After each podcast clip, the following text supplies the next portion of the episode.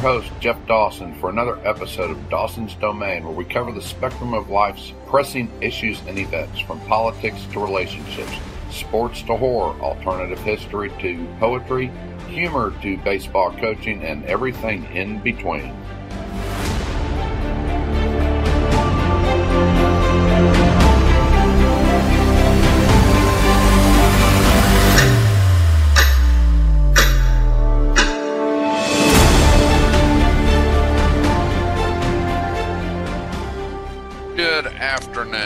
From a somewhat cloudy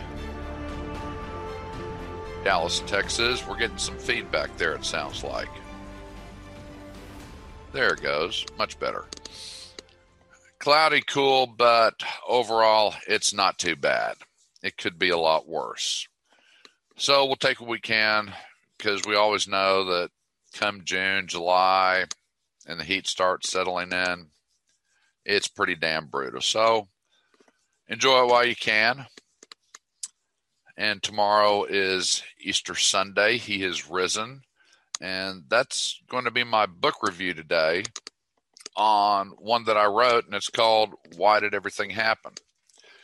You know, how many times have you gone through your life and wondered, why did everything happen? You know, why did this go wrong? Why did a relationship not work?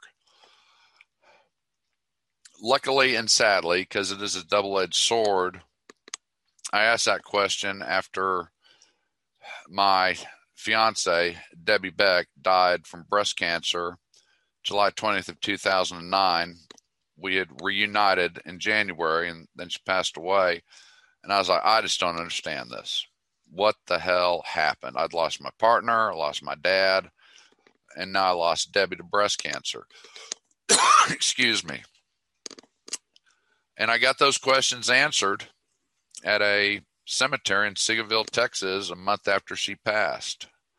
And it was quite a revelation on why everything happened. Now, if you're if you're a Christian, you'll enjoy it. If you just are you have faith and religion doesn't interest you, you'll enjoy it. It's a really good story because I talk about you know everything that went on in my life. Why did businesses fail? Why didn't relationships work? And i was able to look back and say because if certain things would have fallen the way they should have i probably wouldn't have been able to take care of my dad his last seven months or debbie her last seven months. So i'm not going to say it was an easy journey by any stretch of the imagination but it was definitely one well worth traveling. And you can get it on Amazon, Jeff Dawson, Amazon.com. It's the ebook is two ninety nine. If you would like a printed signed copy, that's ten dollars. And what it really is, it's a it's just not a book. It's it's more of a presentation. It runs about an hour and ten minutes.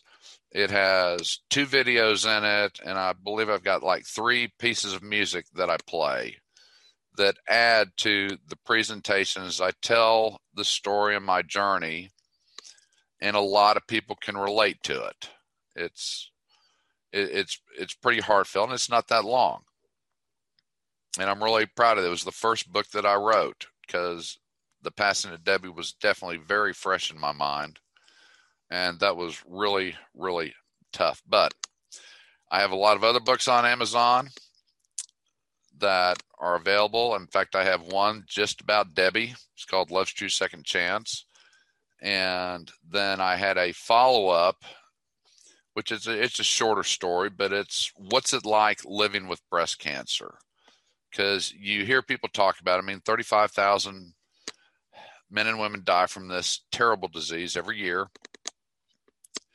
and it's tough. It's it's so. What do you do when you get that diagnosis that your loved one or yourself has breast cancer and what's it like to live with that. In fact any type of cancer. My partner had colon he colon cancer. That surgery was successful but it's it already spread to his liver. And my dad i forgot exactly what he had the medical term but i mean when you're living with someone with cancer how do you live? How do you react how do you move forward with your life? And those are the topics that I cover on that. And I'm really proud of those three works. Okay, let's see. If you want to call in, because we're going to talk about baseball and my favorite sport, but we're also going to talk about this Georgia bill. The number to call in is 888 627 6008. But let me get into this bill before you call in because it's, I've got a lot of notes on it. I think I've got four pages here. But I'm definitely going to want comments today and call ins. Okay. Because this is a hot topic. It was hot when I first heard about it two weeks ago or three weeks ago after I had read HR 1, which I'm working on a video for that. But so baseball started. I was so damn excited. We had that shortened, bastardized season of 60 games. The Dodgers win the World Series. Everybody's happy. There's great rejoicing, but it was only 60 games. That's just that's not even enough to get warmed up. Let's be honest. That's the warm up, the first third of the season, basically. Little it's a little more than a third, but come on. So I was all excited about watching the Rangers and the Kansas City Royals. And I looked at the listings. It was going to be on Fox Sports Southwest, and it didn't happen. That really pissed me off. But I was able to find an online site where I could at least watch the score and see the highlights. So that was a good thing and it was a really good thing because at the after the top of the first inning, it was five to nothing Rangers. So there was definitely great rejoicing. And then I watched the bottom of the first. Click, click, click. By the time it was over, it was five to five. You go, what the hell? You don't get a five run lead and then give it up. Well, those of us who are Ranger fans, we're used to giving things up. And they not only gave that up, but in the end, they lost 14 to 10. I mean, if you were there, you can't be upset. You saw a lot of offense, but you also saw some horrible pitching. The Rangers used seven starters. The Roy, I mean, not seven starters, seven pitchers. The Royals use seven pitchers. I'm glad I said that because I've got a note I've got to add here at the end. And I wanted to go through the current ERAs of the Ranger pitchers. The starter Gibson, his is 135. That's something to write home about. Hearn is 7.71. Cody is 27.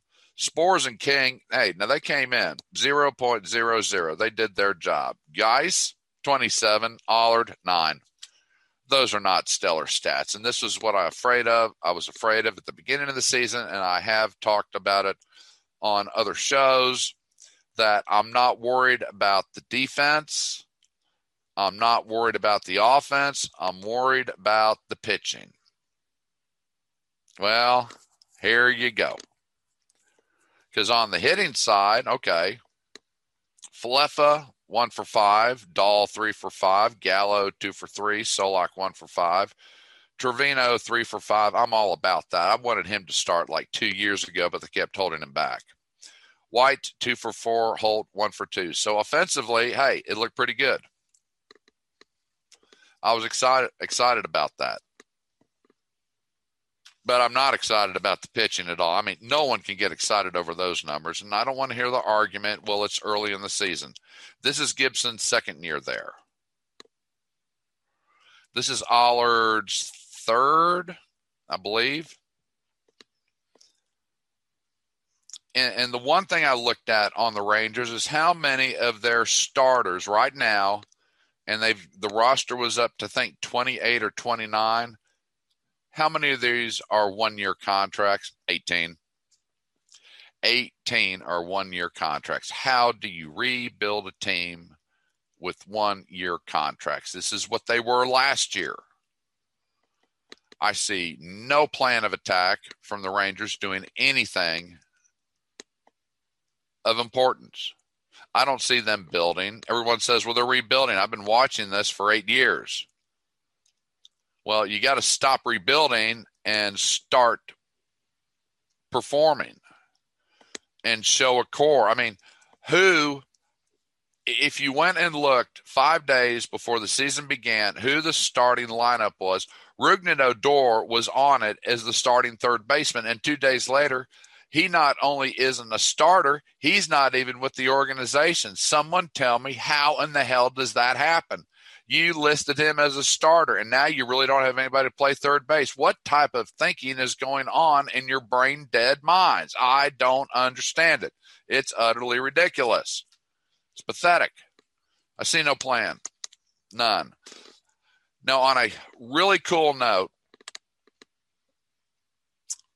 about eight years ago, I have a Facebook site, Cadillac Baseball Power Hitters Association.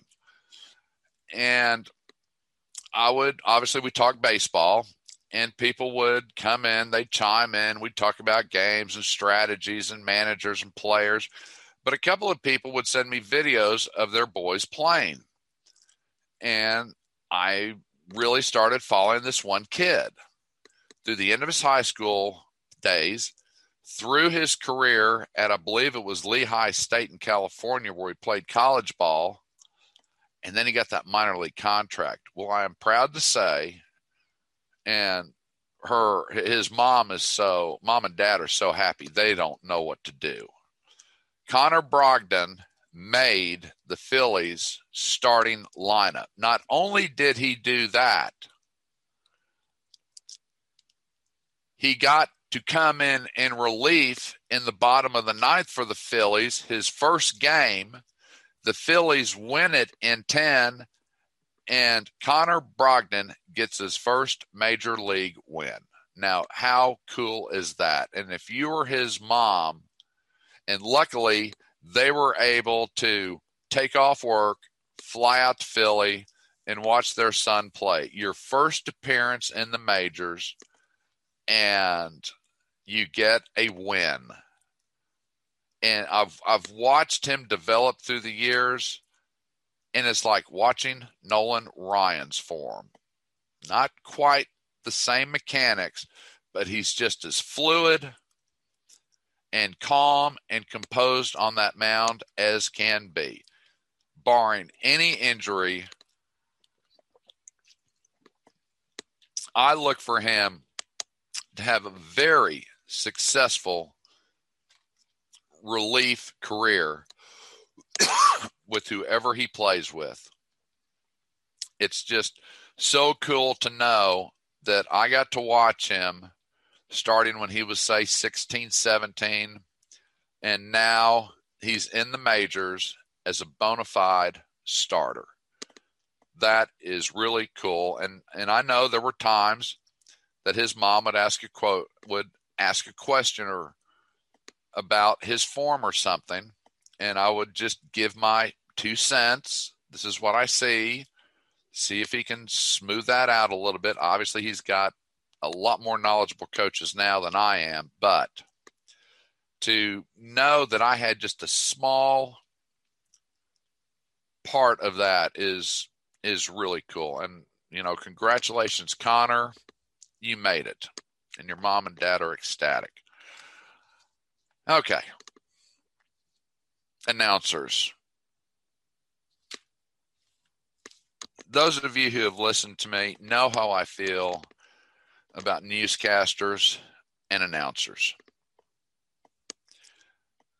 Can't we come up with a filter that we can put in our TV to where we can still get the crowd noise and the game no game noise and the announcers are done?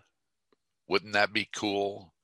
Because I had to listen to Mendoza, Ravech, Perez, Kurkjian, Fleming, and then you got Nitwit and Raymond with the Rangers. These people are paid way too much money to talk. I always go back to the movie Angels in the Outfield, where you've got the rookie announcer and the veteran, and the veteran puts his hand over the mic and goes, Less is more. Well, you know, to all these people calling baseball games, take that to heart. Less is more. I don't need you bobbling your head. And when Mendoza starts laughing and cackling, it's just like, oh, God, she's taking her fingernails and running it down a chalkboard again. Shut the hell up. I don't need you to just keep babbling and talking and talking. Let the fans take in. This isn't radio. We can see what's going on. You don't need to spend two minutes breaking down the same pitch over and over and then making your your ridiculous assumptions on what the batter is thinking or the players are thinking because nobody cares. They really don't. Maybe your producers do, but other than that, the regular fan, we just want to watch the game.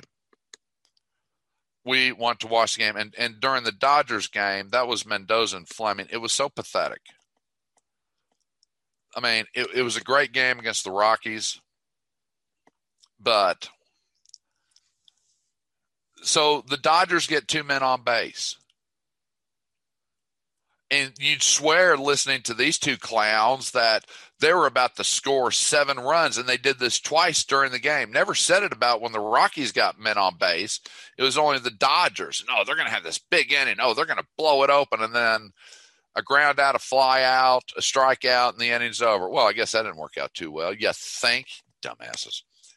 it's just appalling. It just goes all over me. And, and I really liked this. And, and, Fleming said it. So this is game one out of 162. And he comes up with this brilliant statement of, well, there's a lot of baseball left to be played. What math? You got a math degree or something? You think you need to tell the fans there's another 161 games to go, you idiot? Duh.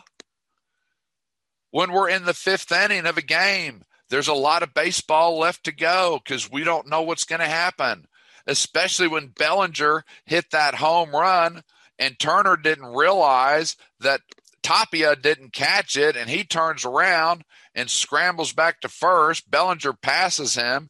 Bellinger's out and Turner gets to round the bases because it was a home run. But by the rule, you can't pass a runner, and it happened. So, all of your BS predictions and thought patterns, we don't need them. We don't want them, and we don't care about them, okay?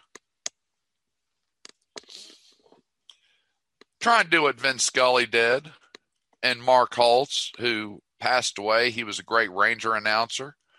Just call the game. We don't care about your analytics, your metrics, your or where you had dinner or who you met. Just call the game. Why don't you try that? Wouldn't that be a novel idea as fans if we got to sit there, drink a cold beer, eat a hot dog, watch the game with our own commentary? Yeah, they can come on and you know, there was a time where we didn't have the balls and strike counts and all the graphics we do today. Well, we've got all that. We can see what the count is. Now, if you got bad eyesight, okay, you might not mind if they mention that and who's batting and show the stats, their average and RBIs and stuff. But I don't need you to just constantly talk for the duration of a game just to hear your head rattle. Because, you know, all you got to do is shake it and we can hear it rattling. Okay. Now, if you really like my work and you enjoy the show, I have a GoFundMe, Jeff Dawson, motivational speaker and author for hire, and then I have a Jeff Dawson Patreon because it's been a really tight year and we need to start generating some money or buy my books on Amazon any of those will work. And I do motivational speeches on baseball, management techniques, and definitely breast cancer. Okay. Now we're getting close to getting to this Georgia bill. Yesterday, I about lost my mind. I have a YouTube, Jeff Dawson, and it's Director 59 where I did a video when I found out that that panty waist Manfred had canceled the All Star game. He didn't, excuse me, he didn't cancel it. He moved it and the MLB draft out of Atlanta. And I was on a baseball site this morning, and I would say 70% of the participants were really upset over this. The other 30% said it was a bold and brave move. And then I posed the question Have you read the bill? Have you read the bill? Just like HR1, have you read the bill? Crickets. That's all you get are crickets. In fact, I got a debate and a debate with a guy on this when I posted my YouTube video on my personal Facebook. And he's the only liberal that popped up there and said, Oh, well, you're going to see more of this across the United States. And he said he read the bill. And I said, Okay. Well, then here's what I see in it. And I will say this much it's 95 pages long. So it's not that long.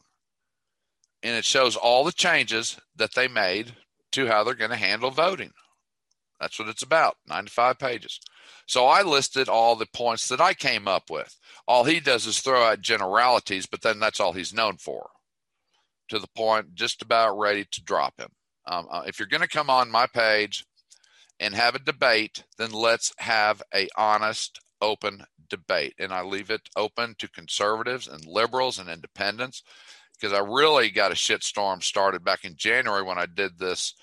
This one guy posted the picture of the guy with the Confederate flag in the White House during the January 6th break in. Whatever you can call it whatever you want to. And I wrote an article I think we got like 150 comments on it. Those that were useless or got out of line were eliminated. Those that stayed on point, we had a debate. And some people unfriended me after that debate because not everyone did agreed with their position. And I was like, you know, they're keeping it clean and they're keeping it civil. So I guess you better get some thicker skin if you're going to come on here and state your position. Be ready to defend it. And that's why I don't like deleting people if they have an opposing view than mine, because that helps me understand their thinking pattern. And that's what a good debate is about. But if they're just stupid and they're vulgar and they're useless, they, they add nothing, then it's time for them to move on and I keep telling this idiot to move on. But what was his last comment to me? Never. Well, that was real intelligent. What are you, a fifth grader or something?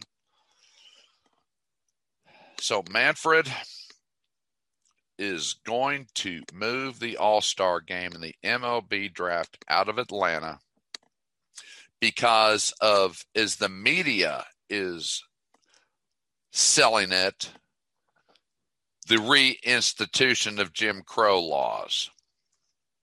And if you're not familiar with what they are, these were the laws that the southern states passed during the reconstruction eras and it just got worse they wanted the black they didn't want the blacks part of anything and they had poll taxes it was about segregation there was no integration and it was bad. You know, what if Lincoln would have lived? Would the Union have healed a lot better? Because under Johnson, a Democrat, it sure the hell didn't heal. He let the southern states put all the same people in power that were there when they seceded.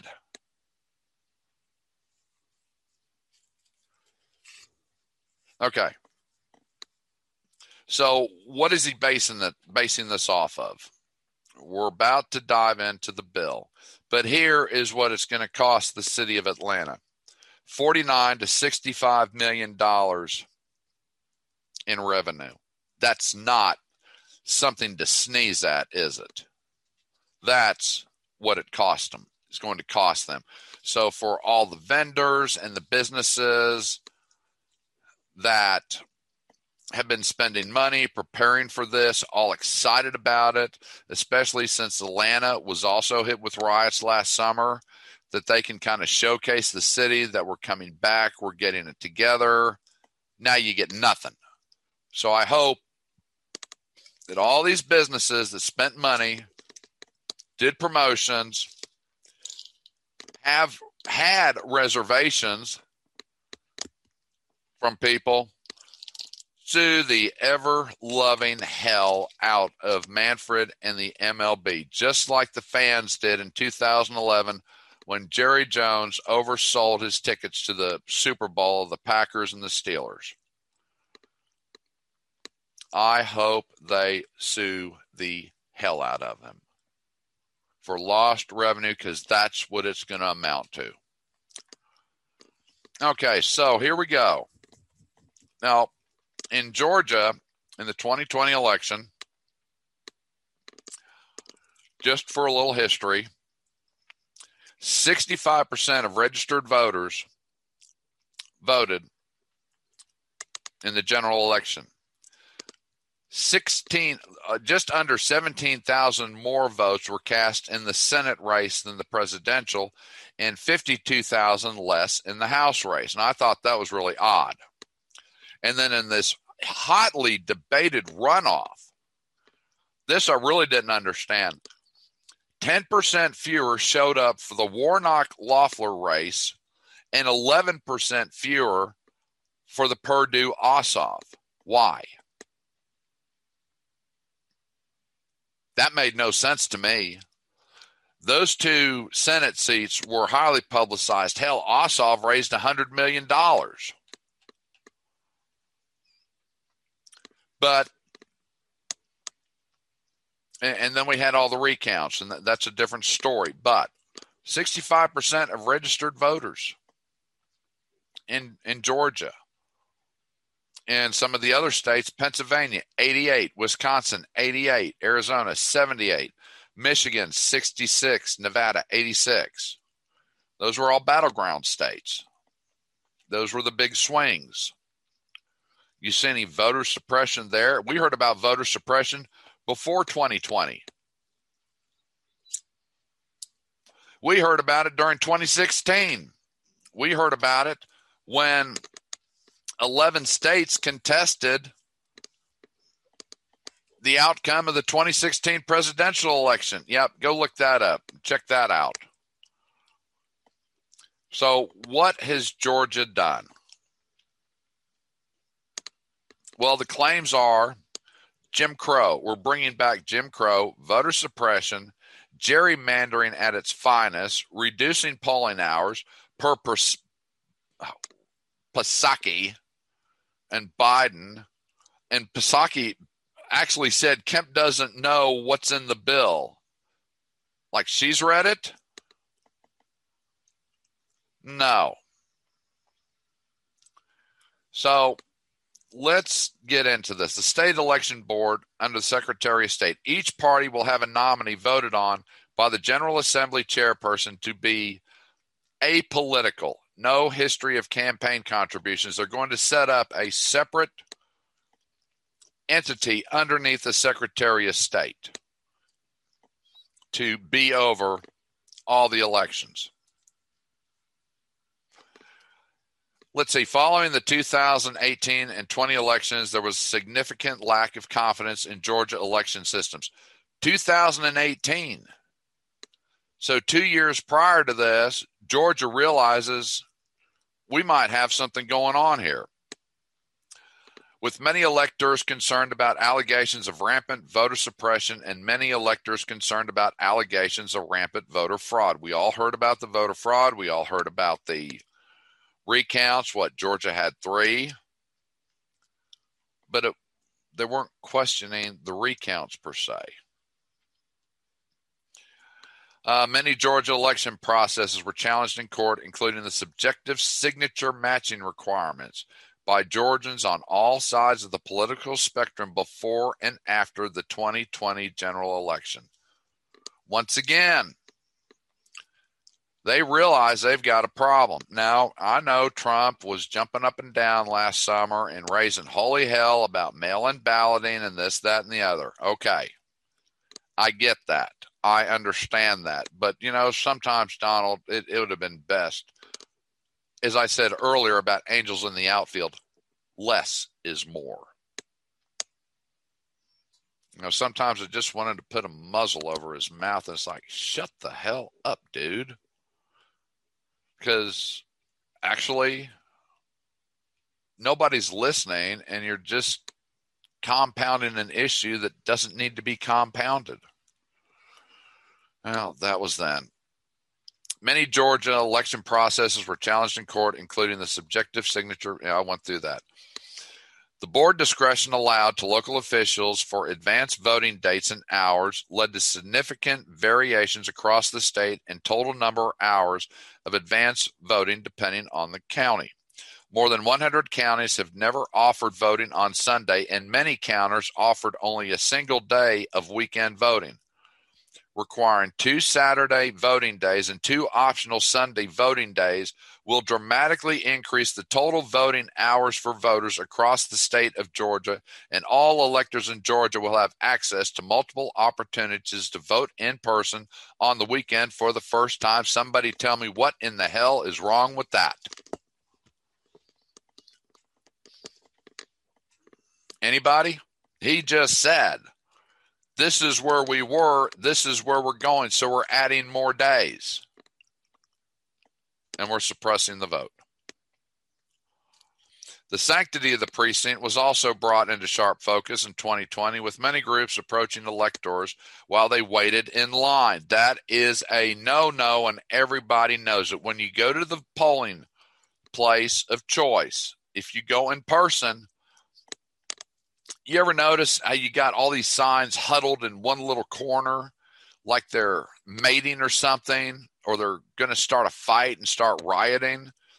Because you cannot have voting advertisements or propaganda X amount of feet from the entrance of a voting place. Where I vote in Dallas, they're all in one little corner, all of them. Hey, you can't even see the names because there's so many stacked on top of each other. Make a totem pole of them or something. But we've all known that. We heard about this in 2016. We heard about it in 2012. You know, remember hearing about the Black Panthers in Philadelphia and this, that, and the other, and they were prowling around the polling locations and disrupting voters. Well, everybody knows you can't do that. Not in the United States. You're not supposed to be able to. You can't influence voters in line. It's that damn simple. You can't do it. Well, what if the lines are too long? And what if you're thirsty? And what if you're hungry? Hell, I think the longest I ever stood in line was in 2000 when Junior was running against Gore, and I lived in Plano, Texas. And I know it took at least an hour to cast our vote. And that's once we got inside the school. That's how many people had shown up. I didn't bitch and moan and whine and complain and nobody else in line either did. No, nobody else in line was complaining either. They were just there. Okay. Oh, but this seems to be a big problem. We're going to get to that. The sanctity of the precinct was also brought up into sharp focus in 2020 with many groups approaching electors while we have we went through that. With protecting electors from improper interference, political pressure, or intimidation while waiting in line to vote is of paramount importance to protecting the election system and ensuring elector confidence. Anybody got a problem with that? Raise your hand. Do you have a problem with the elections not being intimidated while you're standing in line? I would have a problem if someone tried to intimidate me. It's like, what the hell do you want?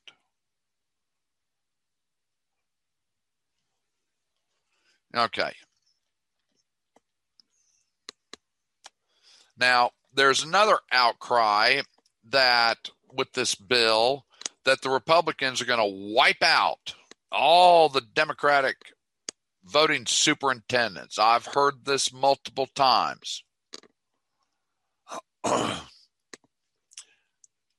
Here's what's in the bill removal of superintendents, no more than four counties at any one time.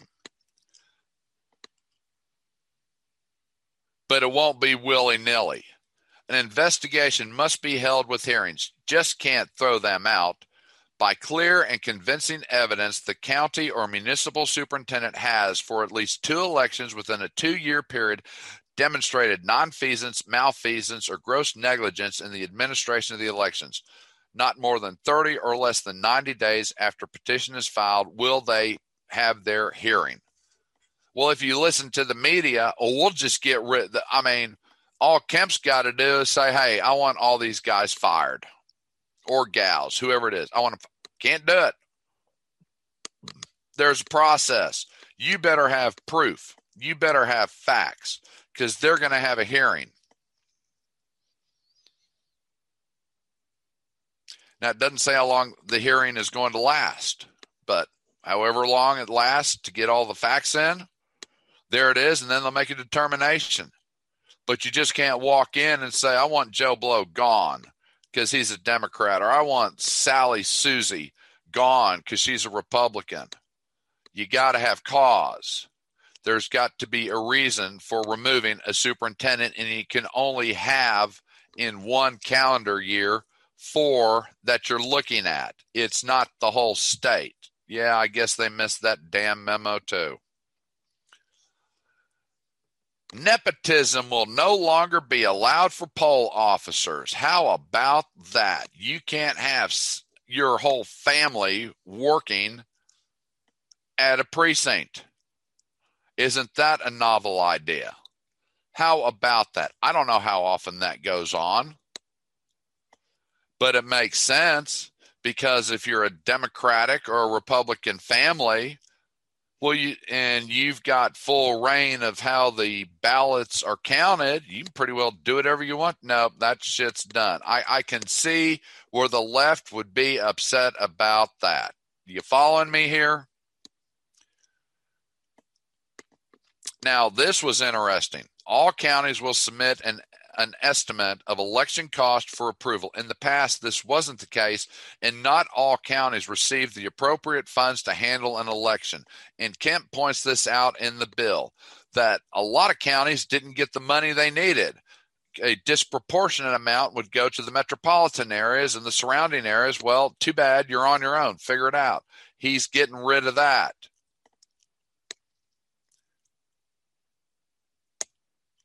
Yeah, it's going to cost more in Atlanta than it does in an outlying county.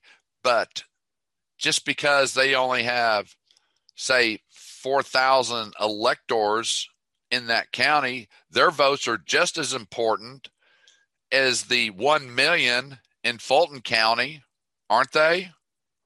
Each individual vote carries the same weight, don't they? That's what our forefathers said. And they discussed this at great length in the Federalist Papers how powerful one vote is. And we saw in this last election just how important one vote is. Did we not? I think we did. Okay.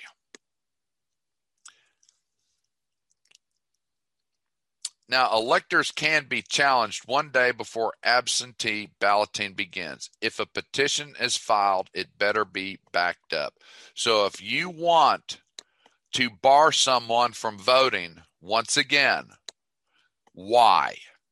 Tell us why Jerry Jones can't vote or George Sampson can't vote. Tell us why, because we'd really like to know. You just can't take them off the ballots without, once again, cause. You have to have cause. Now, this next section is really cool. If at the previous general election a precinct contained more than 2,000 electors, and if all those electors desiring to vote had not completed voting, one hour following the closing of the polls, the superintendent shall either reduce the size of said precinct so that it shall contain not more than 2,000 electors in accordance with the procedures prescribed by this chapter for the division, alteration, and consolidation of precincts no later than six days before the next general election and provide additional voting equipment or poll workers or both before the next general election. What a novel idea. So, they're looking at all these polling precincts. And if you are still in line an hour after the polls closed, you can still vote. Kemp thinks that is outrageous and that needs to be fixed. So you need to bring in more machines and you need to bring in more poll workers. Basically, you better get it together and, by the title of one of my books, do your damn job. We want to streamline this. We don't want people waiting in line an hour after the polls close. What's the problem with that? You tell me, and we'll both know. And if a polling location is to be changed, moved, or closed, it must be advertised for two weeks before the election. One polling booth for each 250 electors. So if you've got 2,000 electors in your area, you better have, damn it, eight polling machines.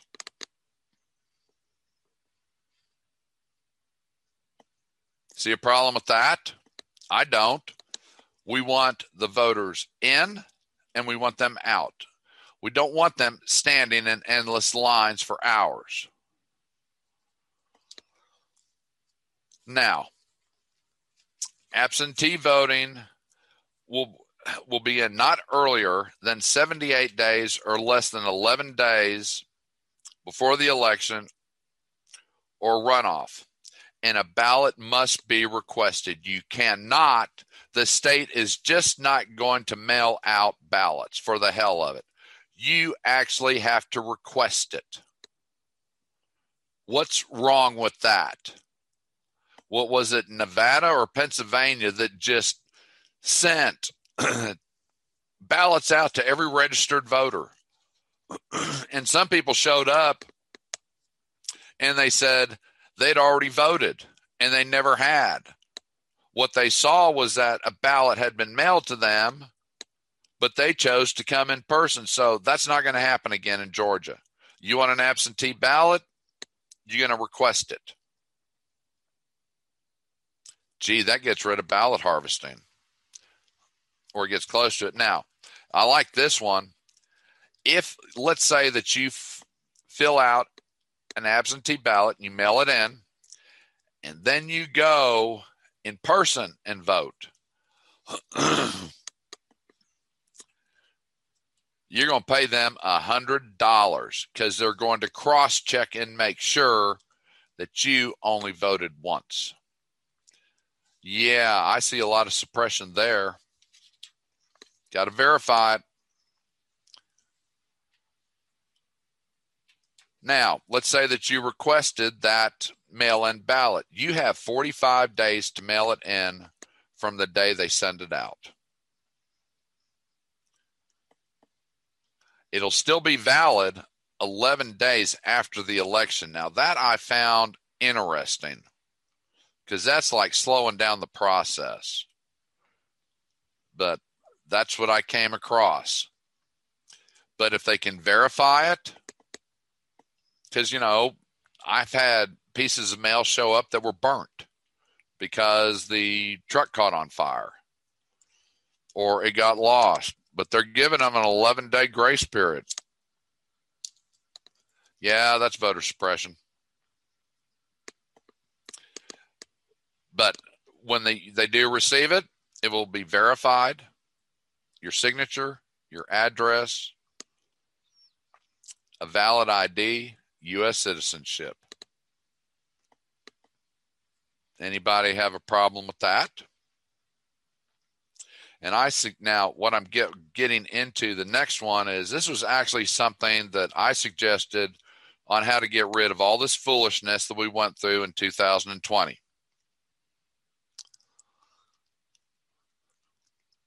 Well, actually, that was a follow up to the other one. It's like, so, I mean, we got to have an ID for everything we do. You go to the bank, you got to have an ID. You want to cash a check, you got to have an ID. You know, when people wrote checks, you had to show a driver's license. We've always had to show some form of ID to do a lot of activities that we enjoy, like going to Speed Zone in Dallas. They have race cars there you got a valid driver's license? If you don't, you don't get in the car. That's an ID. And that's just an amusement park. You go into a bar. Let's see your ID. Are you 21? If you're not, get out because we can lose our liquor license. You read HR 1, you don't need any of this. You don't need any identification whatsoever. None. Like I said, I'm going to do one later on that. Uh, the drop boxes. This seems to be a real hot topic. And I remember them talking about them in Houston during the 2020 election. Oh, there aren't enough out there, blah, blah, blah. Well, they've decided one drop box per 100,000 registered electors. But it's going to be supervised 24 hours a day by two trained individuals or police. They're not going to be left alone. And when the time comes for them to empty that box, if it's empty, they have to fill out a, a, sheet of paper that says it was empty. If there are votes in there, they have to fill out a sheet that says how many ballots they received in there. And then this will be brought to the counting area. And if you listen to the media, well, there's only one for 100,000 people, but the questions they don't ask are of those 100,000 you would act, you would think that all of those people are going to use those drop boxes. They don't take into account that maybe they already mailed it in or maybe they already went and voted in person. You really think that 100,000 people are going to go and drop off their ballot in a box, well, that's just ludicrous. That's analytics and that's stupidity at its finest. So, population's 100,000. Okay, so if you live in a county that's only got 50,000, well, I'm not sure if you'll get one. And if you do, it's going to be in a central part of the county. So you have a choice. Do you want to vote down the street at the school? or the hardware store, whatever the polling place is, or do you want to drive four hours to drop off your ballot? A little common sense would really go a long way in this debate.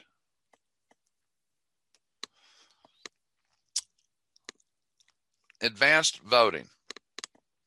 Now, if you listen to Biden and Psaki, well, it's just ridiculous. They've cut the hours. You know what the hours were before the bill?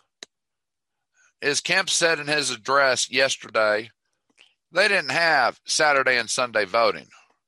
And when they did, uh, their voting hours were 9 to 4. Yeah, they eliminated that and they replaced it with 9 to 5 or 7 to 7. That's at the superintendent's dis- discretion of a polling precinct, and they can actually go longer if they have to. Well, if you implement what we saw earlier, and you have adequate machines and you have adequate staff, if there's more than 2,000 electors, there won't be this jam up of people, will there? You can now vote Saturday and Sundays. I know where I vote it's not open on Sunday, even during the early voting period. So they're expanding it. But that's suppressing the vote. Let that sink in. Okay. They'll start counting absentee ballots the third Monday before the election. Any issues with the ballot and the elector will be notified by mail with an option of filling out a provisional ballot. So if they have a problem with it, and we heard about this in 2020, that people were just randomly calling and they didn't know why. Well, it's going to have to be verified. If you receive a ballot and there's something wrong with it,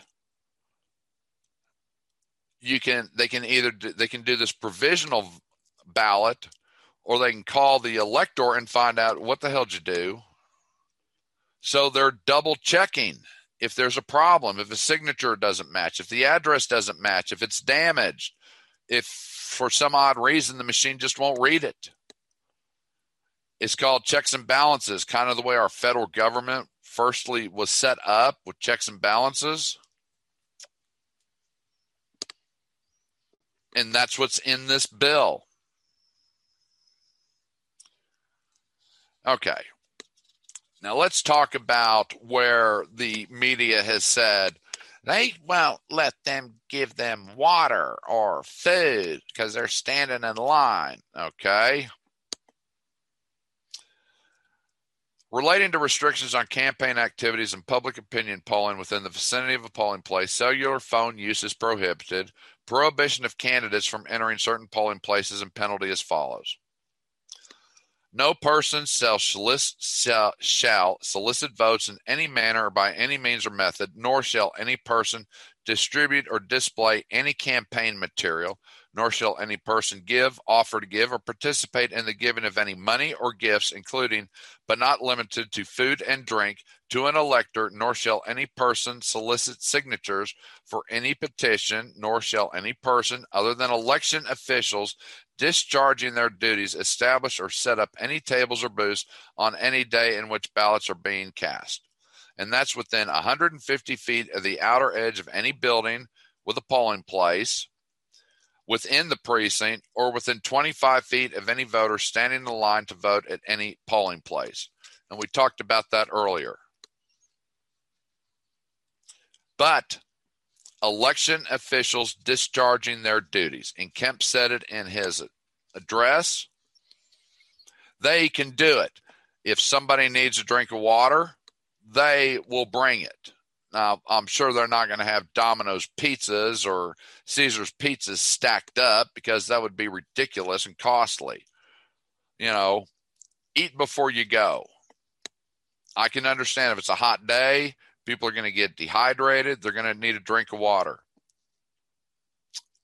Election officials can do that. But uh, a carload of people just can't show up and start handing stuff out with Biden on their vehicle or Trump on their vehicle or any other political candidate, and people go, oh, look, that campaign brought us water, so that's who we're going to vote for. That is not going to happen. That is not allowed, and that's what they're saying here. Anybody got a problem with that? I'd be interested to hear.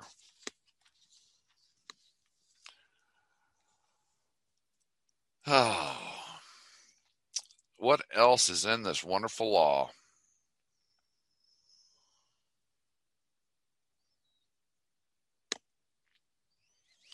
Now, this got interesting.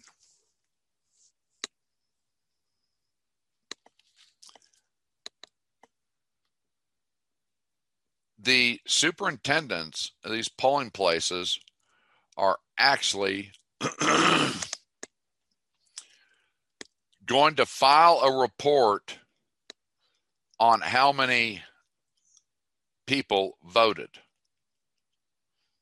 Like in the mail in ballots, they're going to have a stack of them. And they're going to have to count all of those. And they're going to send a report in, not who they voted for yet. They're going to send a report in that this is how many votes have been cast in this precinct. They're going to take that number and they're going to match it up to the registered voters in that precinct. So if you have 500,000 registered voters and you get 550,000 ballots, what does that tell you? it tells you something's wrong. Something is severely wrong. Now, were there duplicate votes? If so, get ready to pay a hundred bucks. Was there a machine malfunction? Going to have to go through and check those. Was there a miscounting by hand? Going to have to go back and look at those. Again, we have, they are setting up a check and balance. Yet Delta and Coke have their panties in a wad. Over what? I just went through it. And if you've got a comment, the number is 888 627 6008. 6008. You tell me from what information I just passed on is so bad about this voting, this revised voting law in Georgia. What do you not like about it? And show me where Jim Crow laws apply to this bill.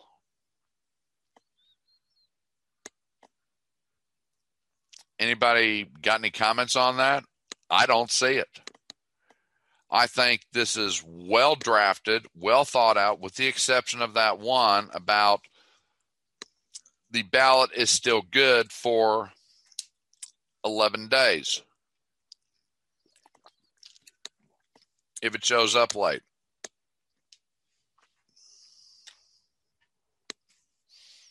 Other than that, I think Kemp has done a really good job trying to take what they've learned in the past starting before 2018, going through 2020, going through the January runoff, and trying to clean this up, expand voting hours, make it more efficient, and make sure that if you're voting by mail, oh, I forgot to do that. I forgot. Where's that one spot? Did I not make a note on that? I don't think I really covered it in depth the ballot harvesting part. And as I said earlier, I made the suggestion.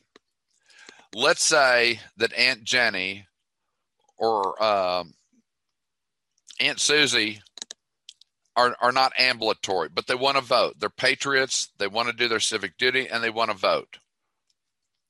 Well, they're going to get one of their relatives say grandson Joey, who's 17 or 18, he's got to go fill out a piece of paper, a sworn affidavit saying that he is the authorized representative of this of Aunt Jenny to deliver her ballot. Now that is where I believe the left and the Dems get have their panties in an uproar. Well, why? Because it gets rid of ballot harvesting. Are, are, you, you know, some guy walks in and he's got a sack full, he's got a mail sack full of ballots. Well, where'd you get those? Oh, I just drove around the neighborhood and picked them up. We can't do that. And is that somewhat of a burden? Some could say it is. Do you want to vote? Yeah. Well, you know, a lot of men died for, and women died so you could have the right to vote. Now, if they're willing to make that sacrifice, uh, how is it a big sacrifice for you as an elector to do a little bit of work on your part and get that affidavit, get it signed, filled out, notarized, take your filled out ballot, give it to Joey, and Joey's going to go to the polling location or the ballot box. That's right, that's ballot box two. He's got that affidavit. Those officials are going to say, What are you doing here? Well, I'm dropping off this ballot. For who? And the name is going to be on the front of the envelope. Well, for Jenny Cahill. You're not Jenny Cahill. Well, I know that. Do you have the sworn affidavit that you are authorized to drop off Jenny Cahill's ballot? Yes, sir, I do. Here it is. They're going to look at that. They're going to look at the envelope. They're going to say, Go ahead, sir. Drop it in.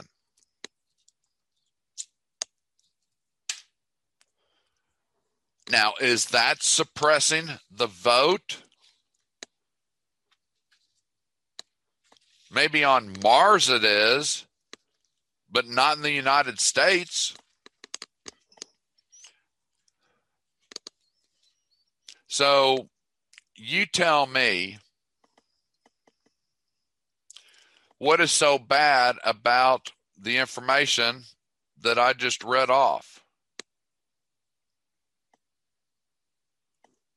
I don't see anything wrong with it. And it's not because I'm a conservative. I'm looking at it from an analytical point of view and trying to determine is this good or is this bad. In HR 1, there's a whole lot of bad in it, but there's also a few good things in it. And like I said, I'm going to do a different video on that. But this here, after going through it two times and understanding what they're doing, why they're trying to do this, I mean, Georgia had a huge turnout to begin with. But as I stated earlier, in 16 and 8 and even 04 all we heard from the democrats was voter suppression this and voter suppression that. And we definitely heard about it in 16 when trump won you know 50, only 58% of registered voters voted in 16 74% voted in 2020 now doesn't that raise an eyebrow that something isn't right. And then these numbers that I shot off on Pennsylvania, Wisconsin, 88% voted, Nevada 86 and I think it was Nevada that I really looked at. No, I think it was Arizona. That they had like 900,000 more voters in 2020 that it did in 2016. I mean, you just look at it. No, I haven't watched Mike Lindell's deal, and I'm not going to. I'm just going off of the information that I have gleaned and put together and analyzed. And that's what I come up with. And, and I'm still scratching my head about 16,000 more votes were cast in the Senate race than the presidential race in Georgia and 52,000 less in the House races, don't you think those would have been pretty close? Did people go in and just not vote for the president and just for the Senate and then forgot about the people running for the House? When you when you went to vote and you filled out a ballot, are you telling me that you just voted for the president because especially in Texas, we couldn't do straight line ballots this year. You just couldn't check the Republican side and you're done, or the Democratic side and you're done. You had to fill out each race. Oh, gee, that was so time consuming. What it take three, four minutes to fill it out? It just nuts. Absolutely nuts. And then, as I stated earlier, you know, 10% fewer showed up in one Senate race and 11% in the other one. Why? I didn't hear an outcry over that when Ossoff and Warnock won. Did you? No. Oh, they were jumping from the rafters. Voter suppression, my ass. So, that is my take on it. I don't see anything wrong with it. If you don't agree with me, that's fine. It's America. It's a choice. But if you don't agree, then take the time, find the bill. It's all of 95 pages. It'll take you, depending on how fast you read, a couple hours or so. And then disseminate what you've read. And then draw your own conclusion. I don't see anything in here. And believe me, I've gone through plenty of Republican bills that I didn't like through the years, like No Child Left Behind. Oh, that was a horror waiting to unfold. And the teachers got hammered with it. One of George Bush Jr.'s worst bills. Read, uh, it, it was horrible because now it was the teacher's fault that these kids weren't excelling or passing grades. It didn't focus on the student, it focused on you're not doing your job. I've had guys in the construction world that said they knew what they were doing, and I hired them and they were fired in three days. I, I remember this one guy he I hired him as a blade operator and he hopped on the blade and I'm doing my thing and I turn around and he's been sitting in the same spot for like an hour. And I would turn around again and he'd probably made one or two passes. And after about four hours of this foolishness, I walked up to him and said, Dude, what the hell are you doing? He goes, Man, I got to have a grade checker. I said, I told you when I hired you, you weren't getting a grade checker for what you got to do right now. All you got to do is shape it a little bit, okay? When I have the time, I'll send you a grade checker, and now is not the time. And he said, Well, you know, son, I'm going to do you a favor. And I said, What's that? Well, I just think uh, I need to go someplace else and I'm not going to charge you for my for my time. And I said, Well, since you haven't done a damn thing, what were you going to charge me for in the first place? Yeah, I didn't pay him, and he went on his way. And he was supposed to know what he was doing. Well, in that bill, every student is basically at the same level we, we were all in school. I was one of those kids. I was not on the same level with everybody else. I was at the bottom level because school was not my forte, and I've never made a bone about it. It was not my forte. So I struggled. I didn't blame it on the teachers. It wasn't their fault that I couldn't grasp geometry and trigonometry and physics at that tender age, 16, well, say 13 through 18, my mind didn't think that way. I just, school was just, it was in the way. Let's be honest. It was just in the way. I wanted to do other things than studying chemistry. Chemistry was a disaster. I just was horrible in the sciences. Horrible, horrible. No way around it. But by that bill, it's the teacher's fault that Jeffrey isn't learning. If Jeffrey would have gone to one of those meetings said, It ain't their fault, it's mine. But then that's what our government does well it shifts blame. And definitely in the last 20 years, we have seen that. Nobody wants to be responsible for their actions. Let's let's push it off on somebody else it's their fault. Well, what about the individual who did it? And this goes back to voting. Do you not know how to vote? Do you not know how to go into the booth? They have poll workers there. I have taken friends to the polls, and I remember one day, this good friend of mine, he thought he'd filled the ballot out. He did. But you know, when you get to the very end of the machine and it says confirm, he forgot to hit the confirm button. He got his ballot. He went to the counter and they looked at him and said, uh, You've not filled this out properly. He was like, well, What? What? What? you didn't hit the confirm button. He goes, Oh, and he didn't. But the poll worker helped him.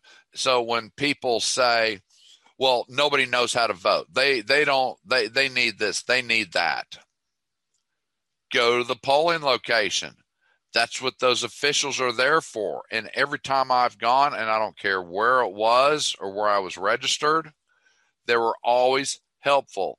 Do you understand how this new system works? No, I do not.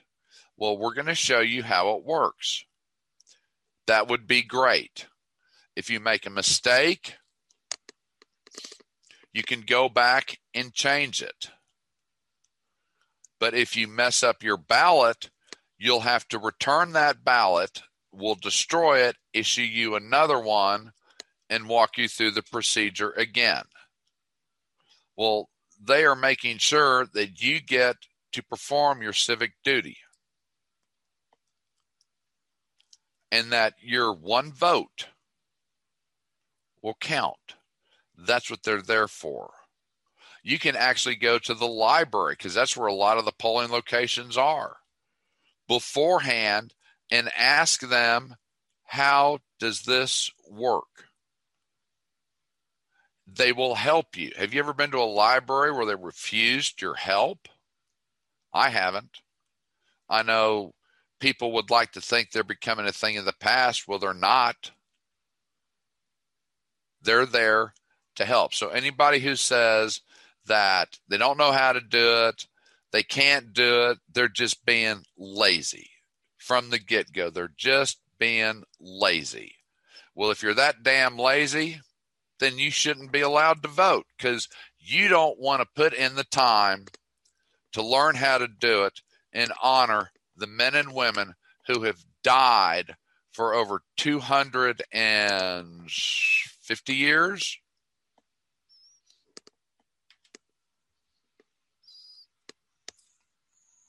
Is my math off today?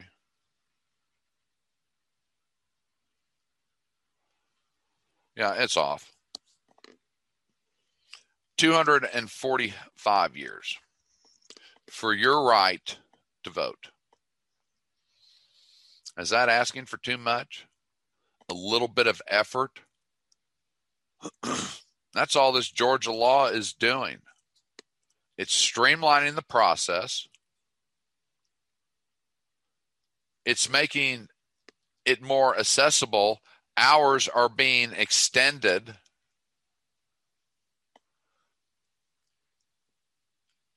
More polling machines, 250. If you got 250, got to have a machine for each increment of 250. If the waiting line was more than an hour, you're going to have to f- set up some additional sites or bring on additional machines and people to make sure they aren't standing there for an hour? Is that suppressing the vote?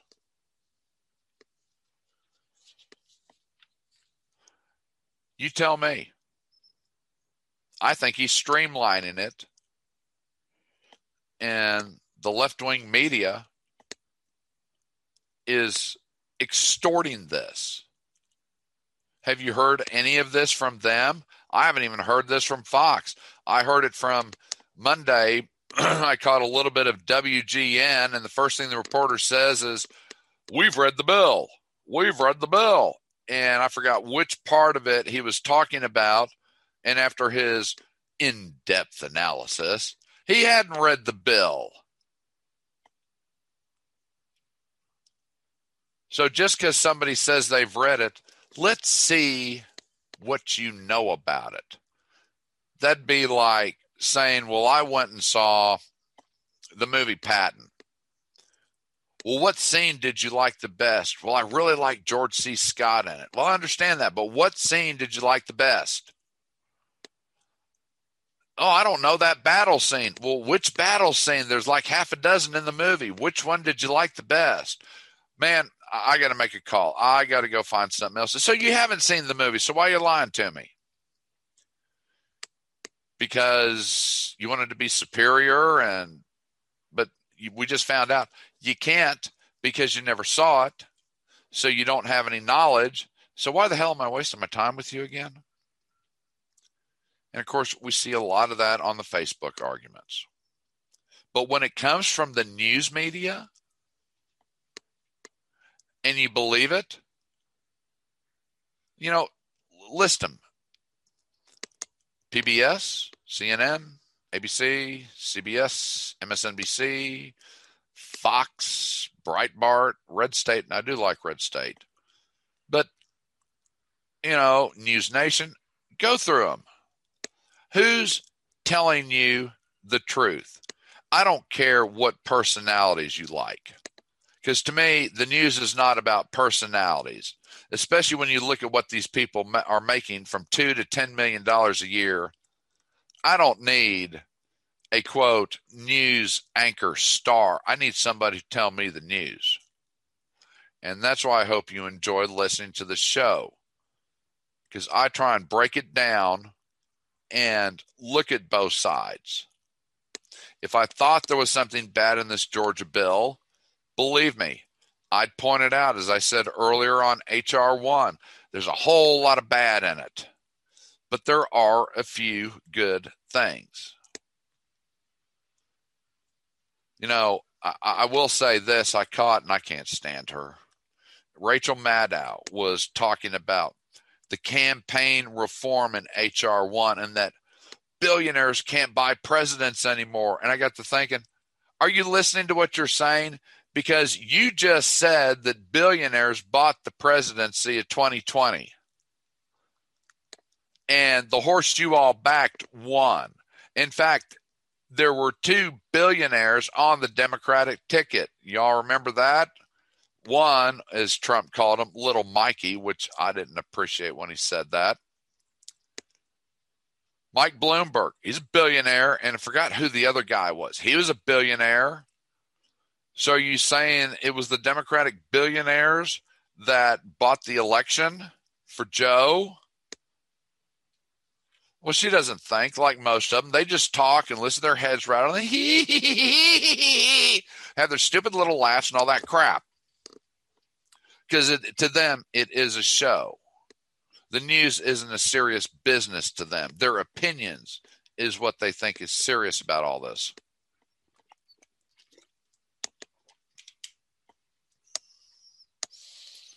You're not getting the news. Because in the HR1, and I've got to go back and look at it, but they're limiting the amount that can be spent in a presidential election. It's $250 million. And it talks about the offshore accounts and all this. Okay, well, if it's $250 million, that's it. But then with each preceding year, then they've got to take in the cost of living and inflation. And it's like, well, you just destroyed your own argument. You want to set it at 250, but now we're going to start making exceptions. And this is what Congress is so good at making exceptions to the laws and the rules that they want to implement. Yeah, it talks about the offshore funds and trying to tighten that up. Okay. Well, if you have a ceiling on how much can be spent, remember Ossoff raised a hundred million for the Senate runoff in January. A hundred million dollars for a Senate race. Where'd all that money come from? Was it from the twenty-five dollar donors? Uh huh. And of course, was it Yang who was telling people to move to Georgia immediately so they could vote in January? In the Georgia bill, no, that ain't going to happen. We're not going to have out of towners coming in and voting. You have to prove your residence. You got to prove your signature. You got to have a Georgia ID. Again, a novel idea, don't you think? And that's the way I look at this stuff. So why is the left all upset? And why did that panty waste Manfred move the MLB game? Because he is an uninformed, uneducated idiot. I might have to back up on uneducated. I don't know where he went to college, and I really don't care. But he's obviously uninformed, just like everyone else that is knocking this bill down. I mean, I really like that where Biden said, oh, they're restricting it. They're restricting the hour. That's just ludicrous. I mean, five o'clock and people are still at work. Yet before that, it was nine to four. Didn't seem to be any outrage then, was there? Especially when they got, when both Senate seats went Democratic. You didn't hear an outcry over that, did you? No. But now that it's nine to five, it's a problem. And now that you can expand it to seven to seven, it's a problem. What a bunch of crap. Absolutely ridiculous. Okay. I think that pretty well covers what I wanted to go over. On baseball, God, I want to watch games this year. I really do. I missed it so much last year. But to do that is like watching the NFL when they had their big BLM movement or the NBA, which I never watched. Of course, they learned their lesson and they're having none of that this season. None of it. But for Manfred to do this really puts a bad taste in my mouth. And as one of my friends posted this morning, was like, he hadn't watched any NFL games. And yeah, I caved towards the end of the season. I wanted to see the divisional games and the Super Bowl, but I wasn't completely invested in them. But God, I was so invested in this baseball season. So I don't know. It's going to be real hard for me not to watch. And I'll just have to take it a day at a time. Of course, oh, anybody see the Tigers game in the snow? And Miguel Cabrera hit a home run, and that was pretty cool. That's what I love about baseball. You just never know what's going to happen in that damn sport. You never know what's going to happen.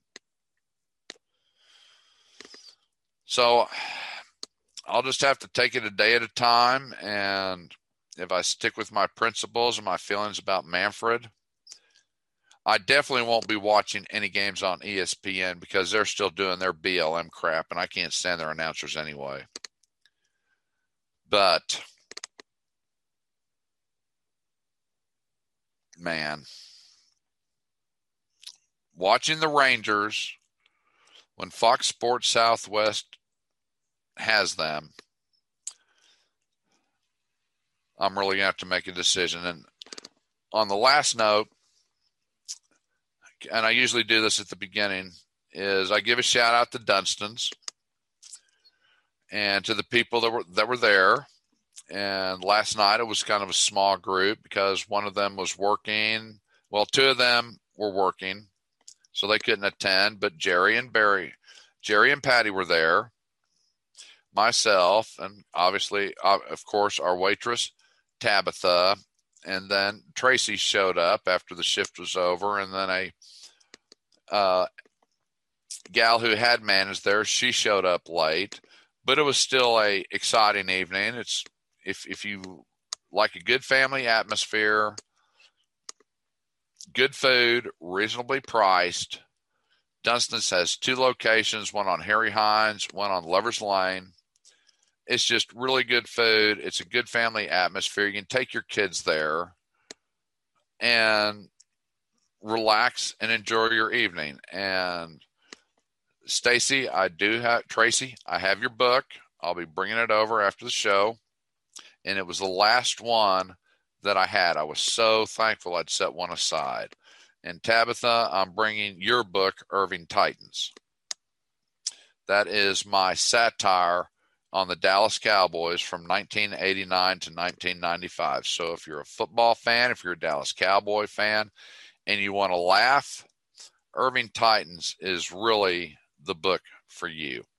And again, if you enjoy my show, you enjoy the content, I have a Jeff Dawson on Patreon, and I also have a GoFundMe, motivational speaker and author for hire. And that's all I have for this episode. I hope you all have a wonderful Easter Sunday because he is risen. I know I will be relaxed and enjoying it. And until then, I will talk to you all in two weeks.